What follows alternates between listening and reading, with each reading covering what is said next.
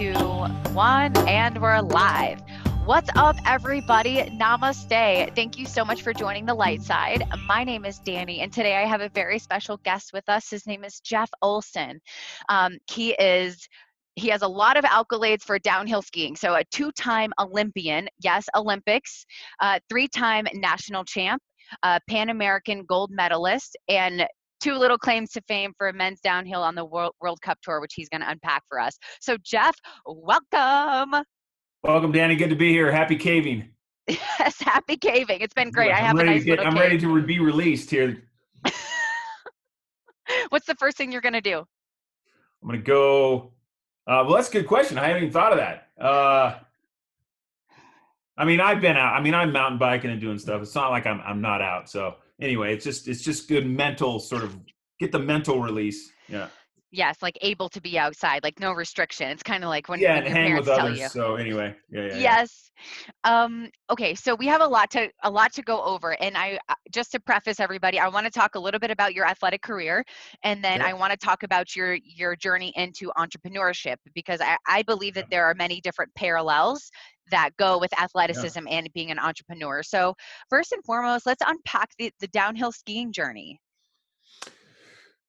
Whoa! It- it- it- I'll give you the Cliff Note version. I, I was a, a, a kinetic hyperactive children, child before Ritalin, and I needed a, a release. And I did all sports, and I found skiing was a thing that spoke to my my kinetic nature, and uh, I I got plugged into uh, a, a group of young whippersnapper skiers that were older than me, and they wouldn't wait for me, and I had to keep up with them. So that was sort of like pulling pulling someone while they're running. I- That that accelerated my learning curve, and I just found it found a thing, and I found a groove, and I love the speed. I love the outdoor lifestyle. I love everything about it, and um, yeah, man, that that carried me for you know a decade plus on the World Cup tour and Olympic Games and all that. And yeah, it was a uh, it was a saw the world, did a lot, saw a lot, got some great life lessons from it all. But it was a pretty power packed lifestyle, and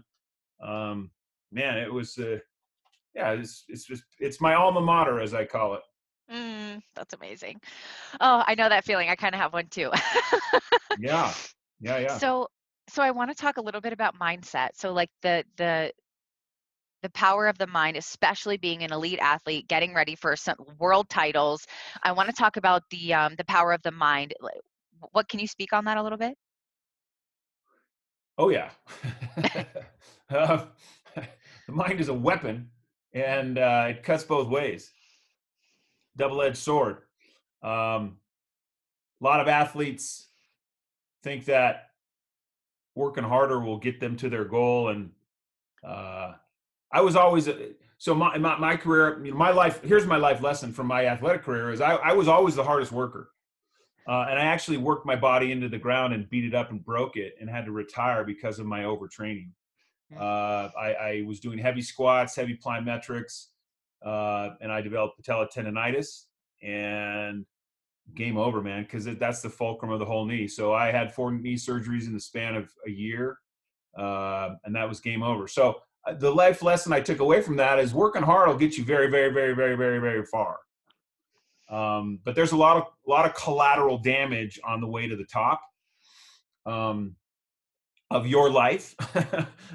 know, that's just not you know athletics. That's just life. There can be a lot of collateral damage, meaning uh, uh, you know there, there's a lot of injury and pain and struggle and you know all that cliche stuff. But uh, what what drives you through it is is that is that rage to master that thing in there, that inner anchor, as I call it. But uh, what I learned was this it's okay to work hard and working hard will get you really sm- far but if you can work smart and hard game on right Mm. uh, and there's one third piece to that which is uh, you know find your tune find your voice find your narrative find your authenticity find your signature so it's work hard work smart be yourself and and the working smart part uh, i see a lot of people uh, a pretty famous quote by a guy um, Jim Rohn, who's a mentor of mine, and he's passed, but uh, he said, tiny errors in judgment played out over time can lead to profound disappointment and failure. and it's this, this little tweak but you amortize or compound that little judgment over time can lead to profound disappointment and failure and my little thing was more was better harder was better grind was better and i grinded my body into the ground. So life lesson there that's huge. And that's actually was one of the things I was going to ask you. So thank you for answering that. and you know, I see a lot of I see a lot of that with bodybuilding too. Like some of the greats, Ronnie Coleman, he's can barely walk now after all of the lifting, all of the stuff that he's done. And while it got him where he wanted to go and he did very well, now he's sort of paying the price of the collateral damage of being such an animal, which was great at the time, but now he's he's kind of suffering for it.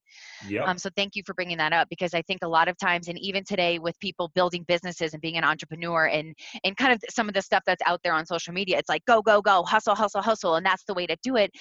But like that you there is collateral damage with that too like your family your relationships some of these things around you might start to fall. So if you can find a way to hustle smart then that's going to give you the result that you want. Yeah i tell athletes that they're entrepreneurs you know on the field of play. Mm-hmm. so if you using that sort of i mean athletes instinctually you know they're always trying to find out what's next. You know, they take initiative. They're problem solvers. They're they're doing the do. They're they're on the field of play, and they're just always in in the game and always hustling and always trying to level up. Uh, and that's a very entrepreneurial sort of characteristic. And uh, you know, when I met you, I'm like, oh, another athlete. Okay, so our brains think alike. So not everyone that gets into business has that particular um, athletic brain, if you will. And the cliches, you know, run rampant, but they're they're actually true um, you know, business is a sport, uh, and the idea is to win well, be a good sport and win well.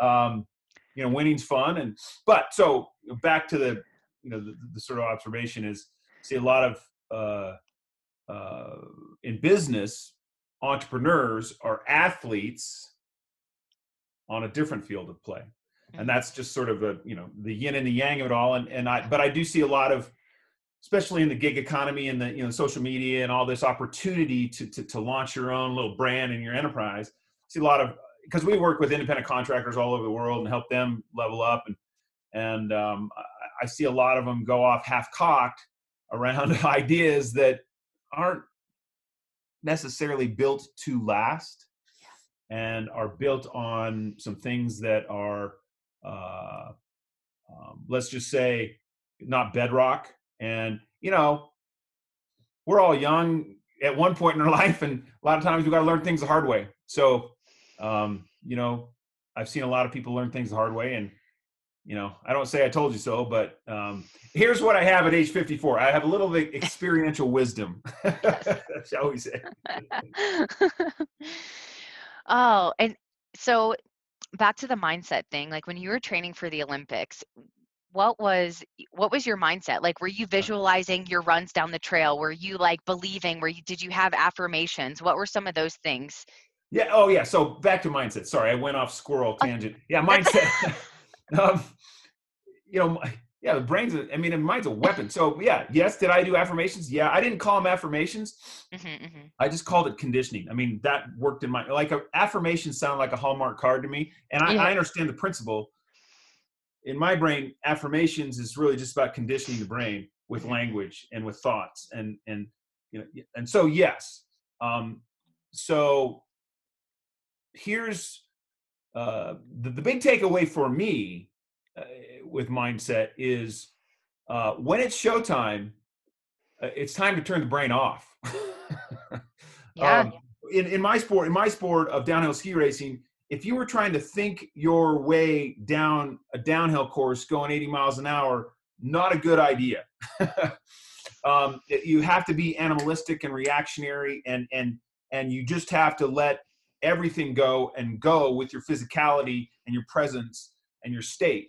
Um, and, and so that so so trusting that and then letting that go uh, when you when you left the starting gate is a thing. Now you know bodybuilding little different animal. But um, in the end, when you go on stage and you're trying to think your way through poses, that's probably not the best idea. It's like maybe a, an, an artist trying to think their way through a song, right? You can kind of see when when artists do or when athletes are trying to think their way just clunky, right? And so, um, you know, what athletes at, at their best give us all is physical, vivid representations of excellence. And it looks easy, right? It's looking it, when when athletes are in the zone, so to speak, it looks easy. And so that tends to be they're not thinking. I can tell you, uh, they're they're what they've done over time is they've they've conditioned conscious work long enough where they become unconsciously competent yes. and and so the, the the, mindset thing um it's it's just like working out in the gym. You got to work out your brain and work the mind and and i here's the i mean the, the inconvenient truth of me for my athletic careers i was always my worst enemy. And rather than my greatest asset. Mm. so and there's everything in between right? Yeah. you know it's like the the gray middle. You can be your worst enemy and that's the overthinkers and the i'm not good enough and the yeah blah blah you know it's that bullshit and then there's i'm, I'm the freaking man and i'm going to go out and kill it and you can take that a little too far too but there's a sweet spot there in, in the brain that's you know comes from a joy found in effort mm-hmm. comes from you know stand and you know, some of my best races in a weird way occurred when i was really angry um, and that's a weird thing about downhill ski racing because it's it's a bit of a testosterone sport, and you got to you got to really like.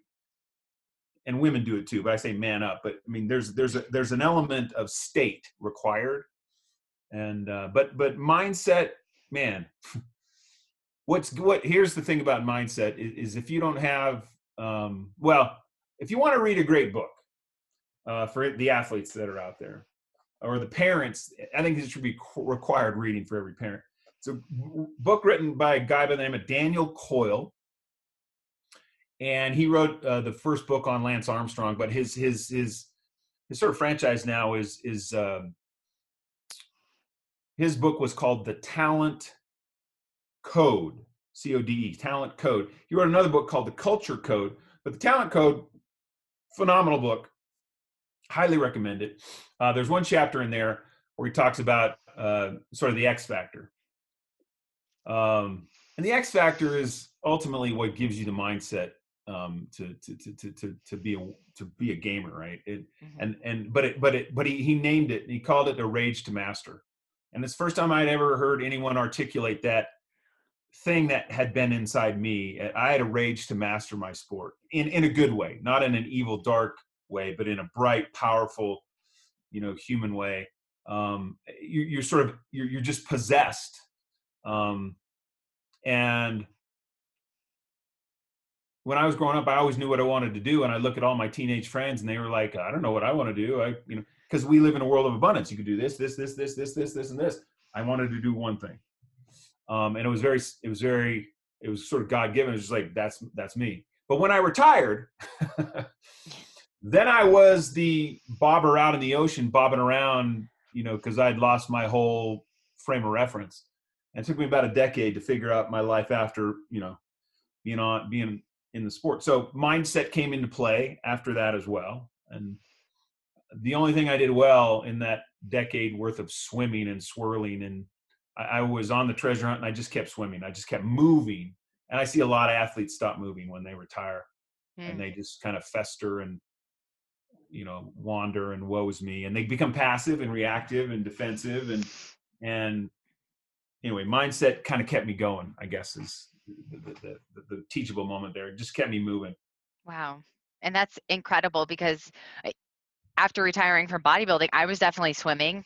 I mean, at 10, and I might still be swimming. I mean, this is brand new. Everything I'm doing is brand new. So I could just, but it's like keeping the forward movement going and something will stick. Something will light you up like skiing did, like bodybuilding did.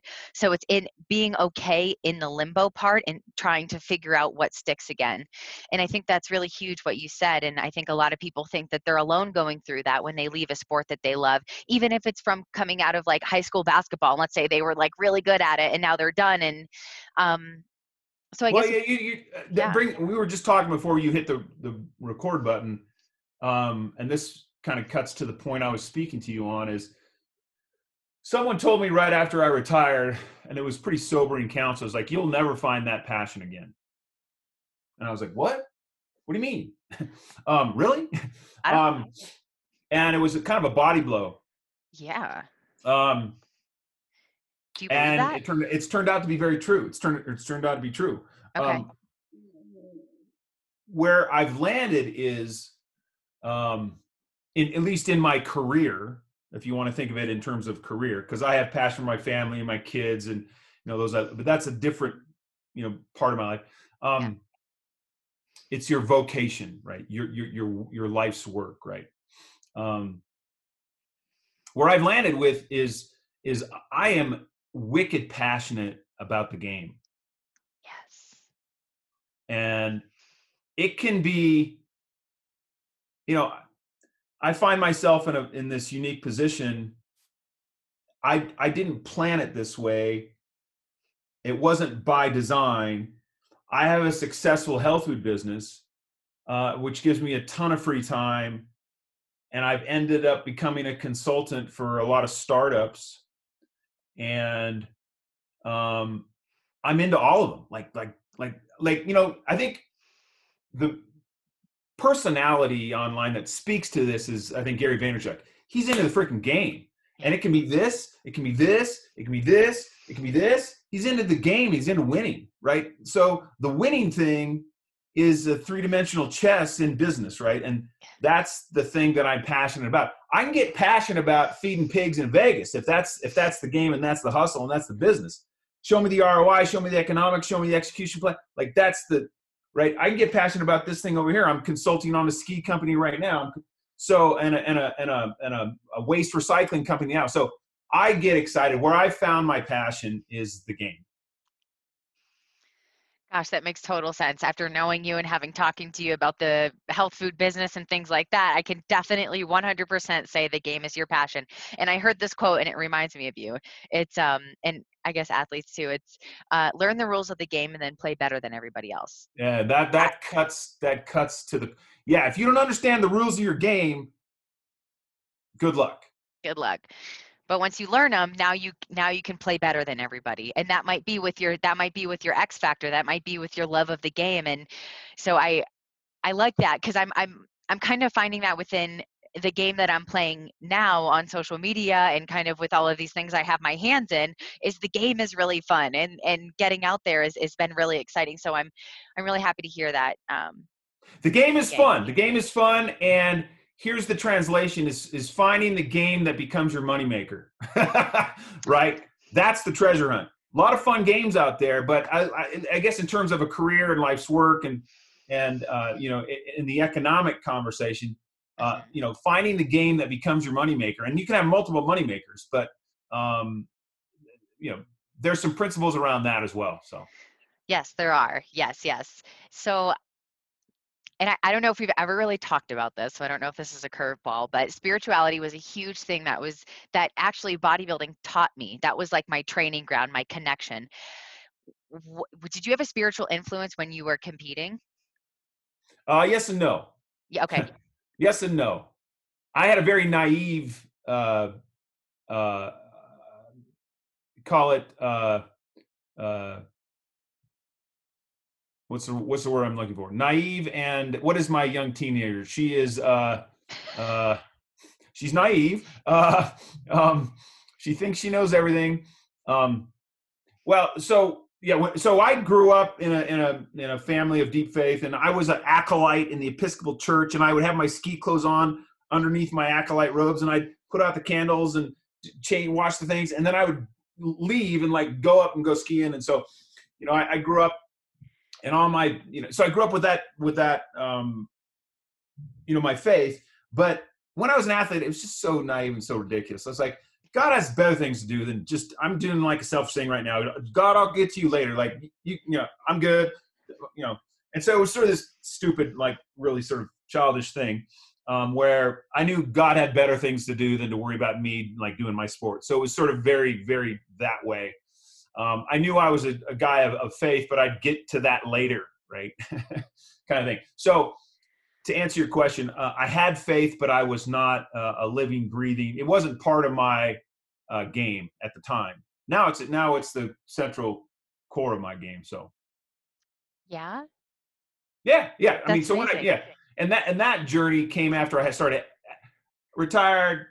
You know, when you have kids, then you start. Well, at least for me, um, that was a, a clarifying moment, shall we say, of you know why the hell am I here, and you know, you know who am I, and what's the universe about, and then I had to sort of, you know, actually deal with the the questions at hand, which mm. were my faith ultimately, and I had maybe been running them, running from them, or not run. They had been in a closet for a while, but kids activated my faith. Yeah.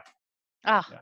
What a that's such a beautiful thing, and and I like how you. Um, so, it, would you have made it more of a central thing when you were in your athletic career? Would you like knowing what you know now? Would you bring it back oh, in and make it a thing? No question. No question. What what I what what I would have achieved in knowing what I know now, that experiential learning wisdom you achieve with age is um, I would have been much more myself uh, back then uh, as an athlete because I look back on my career and I was always trying to copy others that were better than me. And I was trying to always pick the best elements of everyone that was better than me. And I was I was picking this and picking this and pick and I never found my John Hancock. I never found my signature. I never found my you know, when you hear an artist, you hear a person's voice and it's like, got it. And like it takes you two notes, right? Yeah, um. Or you see, you know, the silhouette of an athlete and you just kind of know, like, finding your John Hancock, finding your off your, your signature, I can look back on my career and say, can't say as I ever really found my Jeff Olson way of skiing because mm-hmm. I was always I was trying to be a mashup of all the best parts of each people that I, person that I admired, and I never synthesized. It was sort of like paint. I was like paint by dots, you know, or paint by numbers. I was trying to make my career paint by numbers of the best, mm-hmm. and we've all seen pictures that are paint by numbers. they don't quite match up to you know the artistic rendition of, of, of the of the art. So anyway, mm, does that make okay. sense? It totally makes sense. And and knowing you now, it seems like you're very much your John Hancock. It seems like you very much yeah. have a signature. And when I hear you speak, I know who you like when I see you at some of the conventions and stuff like that, it seems like you have this way about you now that is very much Jeff Olson. J-O. Well, yeah, you, you, as you age, you get comfortable in your own skin. okay. yeah. Mm-hmm, mm-hmm. And that's great. And I think that a lot of athletes do try to pick from all different in, in, in every area so i you're not alone there and i see it a ton in the bodybuilding world. People try to pose like this one or post like this one or work out or do videos so everybody is kind of copying people but it's not they're not being who they are and i think that's an out there it's a little bit there's one mona lisa one mona lisa and if yeah. you're trying to paint by numbers and paint by numbers like that's the best analogy i can come up with. You got to find your paintbrush and paint your painting be your own Bob Ross. Yeah, Just, exactly. yes. Um, okay, so let's uh, shift over into business stuff now. So, okay, something that I've noticed, and I am just new into business in all different areas, is there are huge parallels between being an athlete and being an entrepreneur. There's perseverance, there's believing in something that you don't see yet, believing in a paycheck you don't see, or believing in X, Y, and Z that you don't see, and going through the hard stuff, leading with your heart, working smart and hard. Um, what what are the, some of the parallels that you can speak on between entrepreneurship and business and athletes? Uh, that's pretty loaded question. It is. um, yeah. Well, uh, understand the rules of the game. You know, you'll be held accountable by the rules of the game you choose to play. And the rules of the game in business um, center around, you know, money, cash flow, you know, what constitute, you know, a, a, a, someone buying anything. Um, and so when I retired, I, I, I finished my degree in finance and I learned about money. Pretty helpful, practical degree to get. yes. um, and I became a student uh, of the principles of money, right? So uh, a lot of people get into business and they have no effing clue on what money is and how it works. I mean, money money is a consciousness and it moves and it flows and it goes and you know there's scarcity mindset around money and abundance around money and man, money makes people funny if it does anything, or money makes you more of who you are. Um, and it's probably a little bit of both. And so, um, I guess what I did early on is is I would always train my. Here's another thing I learned in my career. I would always train my weakness as an athlete, yes. but I never amplified my strengths. Meaning, I had my strengths and I knew they were there, but I was always working on my weakness. Mm. If I had to do that all over again, I would have leaned, I would have powered down on my strengths, and you know, I would have managed my weaknesses, but I've laid into my strengths. So that's a whole other. I mean, that's a you know a subtle, nuanced distinction there, and just work. Um, and gets back to sort of authenticity and being you is lean into your strengths and, and amplify your strengths and manage your weaknesses like uh, rather than rather than uh, be paranoid and, and and and maniacal and try to fix them mm-hmm. um, you can manage them so um, i became a student of money and and just kind of understood what but i was i when i retired i went and got a job and i was an employee yeah and i was working for the man getting a paycheck exchanging time for money, and it was fine. It was great learning experience. Uh, but and I picked my degree in finance because I didn't know anything about business and I didn't know anything about money. I was so naive and such a green behind the ears. I, I but I went to my weakness, and in that sense, it was quite practical. Um, and that's how I picked my the, finished my degree. And I I skipped college when I was an athlete. I had to come back to it after I retired and finish it up but it was, it, it, in hindsight, it was you know that was a good call. Um, mm-hmm. So I learned about you know what makes money move and what makes money work, and you know I still don't have it all figured out, but I I, I take high percentage shots now, and I you know uh, if I can help the you know, the, you know mentor you know young hustlers that's what i help them try to do is see the business principles behind what I'm passionate about, what I'm doing, like in the health food space as an example. Um, but I became a student of money after I retired, and and that that that game has a particular particular rule set of rules. so. Mm-hmm. And even just thinking about the rules of money, investing has a similar I'm thinking of compounding interest um, and like nutrition, how you compound your nutrition. You can also compound your money and how they kind of they're they they go hand in hand a little bit there. I mean, Einstein called compound interest the eighth wonder of the world, and if you own it, you reap its benefits, and if you don't, you pay for it. and I apply that metaphor to eating um, in the work that we do, and there's a compounding effect to nutrient dense foods mm-hmm. um, which which are a deeper level conversation for most people beyond carbs, proteins, and fats. So the, the compounding effect builds something over time, and if you can execute on fundamentals over time in anything, you'll have a compounding effect.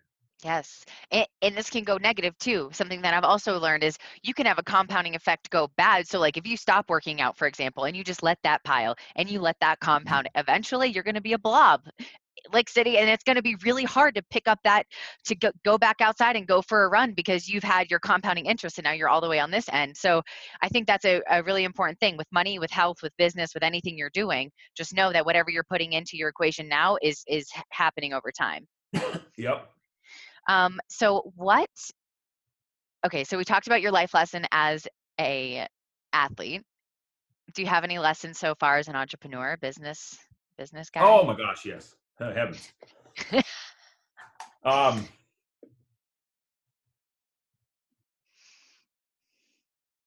become curious and become a student of blind spots.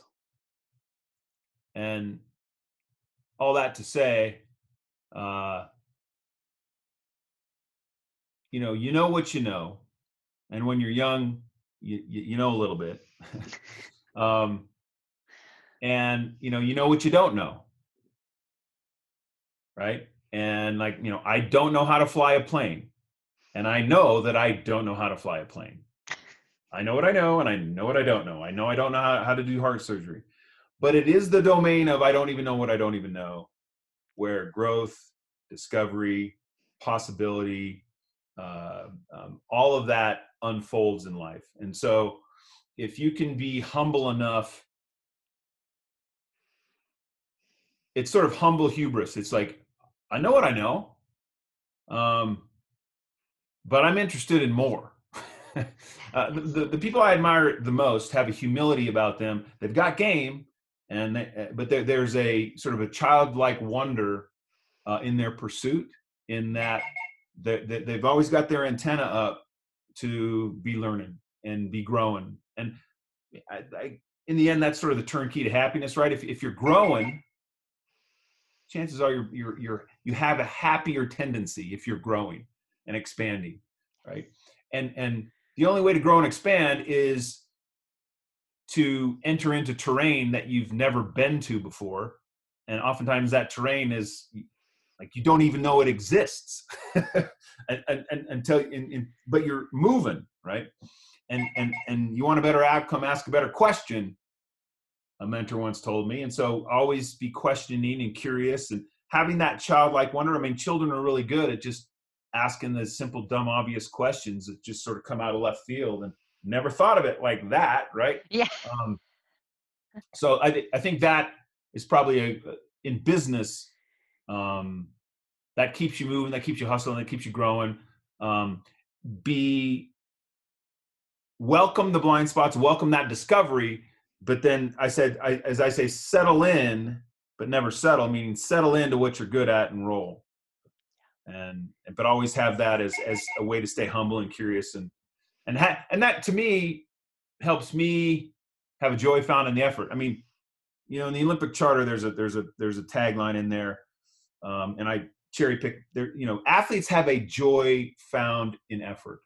And and and if you don't have that in your work um, it's probably not the right work for you if you can't if you don't have a joy found in effort. It's probably not built to last. Mm. joy found in effort. Wow. Well i love that. Cherry picking that. Thank you. Yeah. um and, and so I guess so. I want to segue into like what makes a good entrepreneur, um, how to see a good opportunity when it's presented to you. So, kind of stuff like that. So, people out there, I feel like there's this Gary Vee, like all of these things coming up, and everybody wants to be an entrepreneur. Everybody wants to own a business and do stuff like that. So, how do you know a good opportunity when you see it? Great question. Um,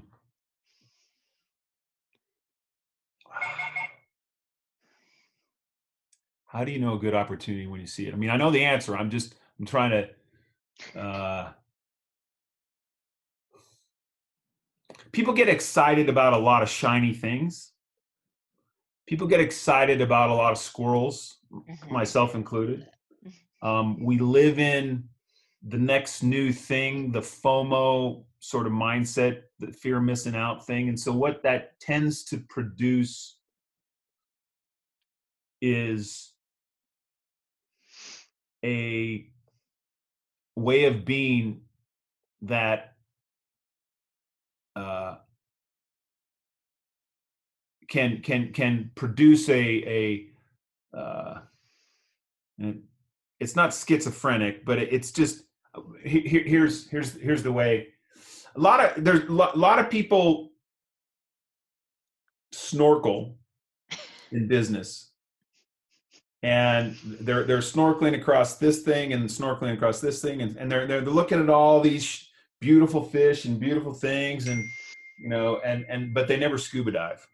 Mm. um and you know i don't know if that's quite the right metaphor but um you know when you scuba dive there's some danger involved. You got certain amount of oxygen. You got you know and oxygen in business is cash flow like oh. if there's anything in business that I would help people focus on is is is is cash flow. If if you can't launch a business and immediately start generating cash flow, uh, and you're you're you're waiting for the big, you know, nut down like cash flow is oxygen in business, right? And so there's a business principle. But the difference between scuba diving and snorkeling is one you're interested one you're committed and you know there's you know Um, I mean, you can always come up, you know, from scuba diving, but the- you know, the analogy works to a point. But uh, I, I- I guess understanding some, you know, half a dozen things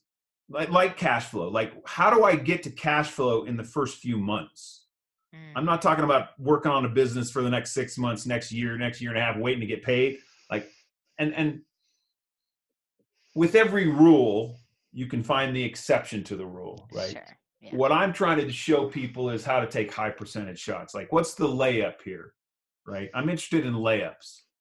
I'm interested in a nice forehand ground stroke. I'm interested in skiing on your downhill ski. Like, just the, what's the business principle? And one of the big business principles, especially for small business owners, especially for young hustlers and gamers and gig, it's like cash flow, right? So it's one thing to create cash flow, but another principle in, in, in you know another principle to consider is does it provide any leverage? Is there any way that I can grow that cash flow beyond my own ability to produce cash flow? And so this is one of the central problems of like the Gary Vee generation is is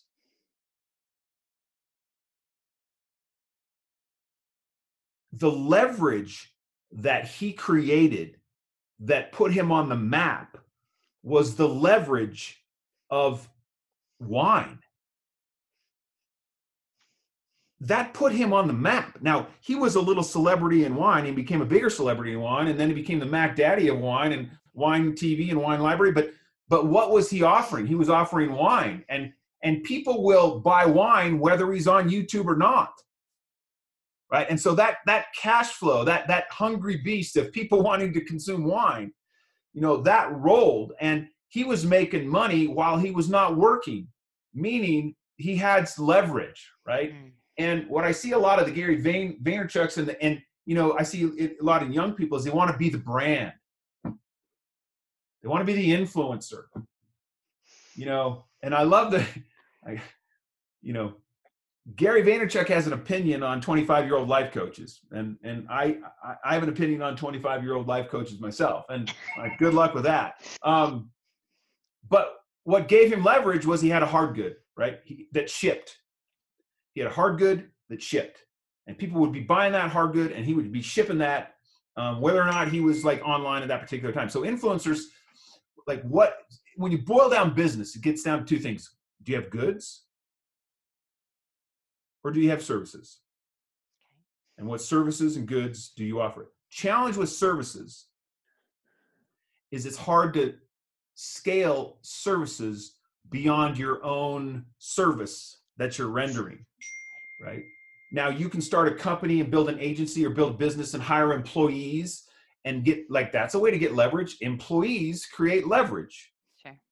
And what employees allow you to do is create more money, more income that's coming in than your own, ability to produce it. We do it a different way. We just work with partners and we say, let's go b- build some collaborative income. I'm going to mentor, train you, build you up, scale you, grow you uh, to be, you know, the badass boss babe. And I'm going to take a little bit of revenue share from you. And it's an agency. So you're, you're the agent. I'm the agency. So that's leverage. So in business, cash flow, and then how do you create leverage from cash flow? And and uh, you talk about the gig economy. It's like when you're an Uber driver, you know, you make money when you're Ubering, but you don't when you stop. Like when you turn that app off and you're off the grid, how are you making money? So gigs today make can provide quick cash flow, right? Mhm. Most gigs that I find have zero leverage. There's no leverage there. Uh, and if you're if you're an influencer and you stop posting, game freaking over, man. And I know a lot of influencers. I don't know a lot, but but I know enough to know that they know a crap ton of influencers, and they're swimming in the the desert of no cash flow. Yes. And they have 50, 60, 100, 200,000 followers, and they're scrapping to make a professional level of income because you know there's one good looking chick or one hot bro behind you that's just going to step into your eye candy post and replace you so Yep. how you create leverage and this is playing the smarter game you got to you got to be as smart as a fox so how do you create cash flow how do you create leverage those are two sort of business principles that are pretty important Okay. Amazing. Thank you for that make that. sense Yeah, 100%. It does. Now now I'm like thinking of all different ways I can create leverage. Like, okay, this is cash flow. How do I what what can I do better and like scalable? I think that's a big thing too. And especially being a coach, I'm learning now like, okay, well, I can only spend so much time doing one-on-one stuff with everybody. Right. You're a coach. How do you scale your like like there's a bottleneck there, right? There is. Even if I do group coaching, there's still yeah. kind of a bottleneck. So even there's yeah. a way to to try to create some residual income, some membership bases, some sort of have a product that's on renewal or something like that. Like you have to always be thinking and even being an and, and what you end up like you have to be you have to be you're in the spotlight because you're the message and you're the content creator and you got to just keep producing shit. Like oh that's God. hard, dude. Producing shit is hard. What if you had so something that was produced and you just shipped that thing, man? So. Yeah. yeah. Yeah, 100%. I'm with you. And even being in the influencer spot, once you stop and, and you can have 130,000 followers and make zero money. I was in that boat. I'm in a little different boat now, but I was totally in that coming out of bodybuilding. Everybody just wants to watch me flex. Okay, that's great. How do I get paid off of that? And and that's not. Yeah, I mean, influencers do not. Yeah, I mean, uh, there's a great quote by this gal, and I I need to send it to you, but it's something like, influence doesn't pay my bank account or doesn't fuel my bank account or there's some quote like that but i know a lot of influencers who are you know just very underpaid for the what they thought they would achieve. You know that's the games like oh i'm going to get a lot of eyeballs and then i'm going to get paid. Like yeah not so much. You know what what what used to be 70,000 is now 370,000 followers required what used to be 70,000 so that will only get more and more and more and more and more and again you know, how long you're, you're 20, maybe you'll be an influencer for five, 10 years, and then what, right? Then you get married, have kids, have mom, maybe you can be a mom influencer, but it's like you're always having to be the content producer. And that's a brutal, I mean, that's, I mean, good luck with that. busy. It's busy. It's busy, busy. And what lights me up right now is providing value. And I know that it like the law of exchange with the universe, if I'm providing value, I will receive some back in return. So now yeah, instead no, yeah. of yeah that that's business principle 101 is adding value. You can add you can add a ton of value in the world we live in today with social media and not get paid at all. Doesn't mean you're not adding value. You're adding an incredible amount of value. I know a lot of people who add a lot of value. They just haven't figured out how to translate that into compensation. Yeah. Yep. 100%. I, I and I'm totally right there with you. I'm kind of in the middle right now trying to figure out where eh, where I fall with all of that because like you said like you can be a, a, pretty influencer that's great. Well what happens when you stop bodybuilding and you're not super ripped all the time and you don't have abs to show off then what? Then you lose 20,000 followers like I did and now you're trying to figure out how to how to nurture the people that you do have because it's everything changes and it's a very aesthetically it's a very aesthetic world out there. Yeah. I mean uh, yeah and I look at your sport and I I told you this before you guys are walking billboards of health how are you monetizing on that central narrative? Like you you people look at you and you're like you're healthy you're up to something. They you must know your shit. What do you do? Well if you're not figuring out a way to monetize that billboard then i think you know you're not taking advantage of the assets that you have and you're not owning your influence. I, one of the things i talk to athletes about is you can rent your influence out right? And rental income is great. I was i was able to rent my influence out in sponsorships and people are about sponsorships right good luck getting cast sponsorships today. Yeah. Um, it's a different game. I, I had radio, TV, and print when I was an athlete. There were three distribution points. Now there's a hundred thousand. So that game has changed, and I try to help athletes understand if you can rent your influence and get cash, do it all day long. But perhaps you might want to consider standing for something, put your name behind it, and owning, you know, owning that influence um, and building something. Hang on, sorry, okay, building okay. something beyond your your day in the spotlight. And so you can own it, you can rent it. My advice is do both. So Okay, I love that. And that's what you talk about with the sponsorship plus because I was a sponsored athlete and I was renting my influence and it it ruined me. It burnt me out, ruined me and I was like, "You know what? I want nothing to do with social media. I want nothing to do with bodybuilding or any kind of company." And so now when I joined up with sort of what you're doing with the health food agent stuff, I can see a much better way where I'm owning my influence and if I'm giving people this, you know, this product or whatever it is and I make my own commission and my own money off of it, not some $100 a month that a company gives me. So I think that's great to to to say.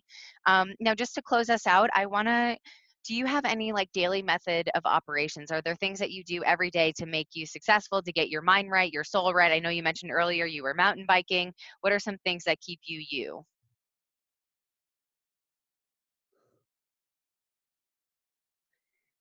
I keep this very simple. Okay, good. I don't have a lot of regimen, uh, um, sort of daily practices. My, but but I have one. Okay. Um,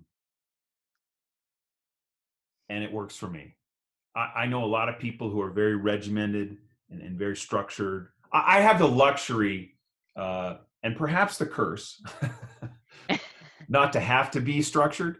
Um, so I'm, I'm, i have sort of the jazz day. Now I have things that I want to accomplish. Don't get me wrong, um, but but I, I, so but but but the one I guess the one ritual uh, that I actually have, um, and I was I was talking to my wife because my wife is a uh, she is a hungry student of knowledge and gurus and she's always doing this and trying i mean she's just and i just look at all this 90% of this stuff and i'm like really? Like I, like our brains are different. That's cool. Um my central practice is when i wake up when my eyes turn on in the morning and i leave the bed like the central narrative is gratitude. And like that just that's it. if you can get up and put your feet on the ground with gratitude in the morning your day's going to run just fine and if you can get up and and and and bounce out of bed with gratitude uh, you're going to have a joy found in effort gratitude is the central core of abundance gratitude is the central core of a happy life gratitude is the central core you know that makes all things good so to speak so that is the one thing I do really well. So I have, you know, I have been blessed beyond measure. Uh, I get up every day. I don't take it lightly. Um, and I get up with gratitude every morning and, and, and that seems to work for me. So that's beautiful. That's all you need. I'm so glad I asked. Okay. Jeff, thank you. Is there anything else you want to tell the people? Where can they find you? They can find me at Jeff Olson dot, that's O-L-S-O-N, the Norwegian kind, O L S O N, dot info. Jeff Olson dot info. There you have it. Wonderful. Awesome. Thank you so much for your time and energy, Jeff. I appreciate you so much. You bet. Likewise. All right. Thanks Cheers, for listening, everybody. Peace. Peace out.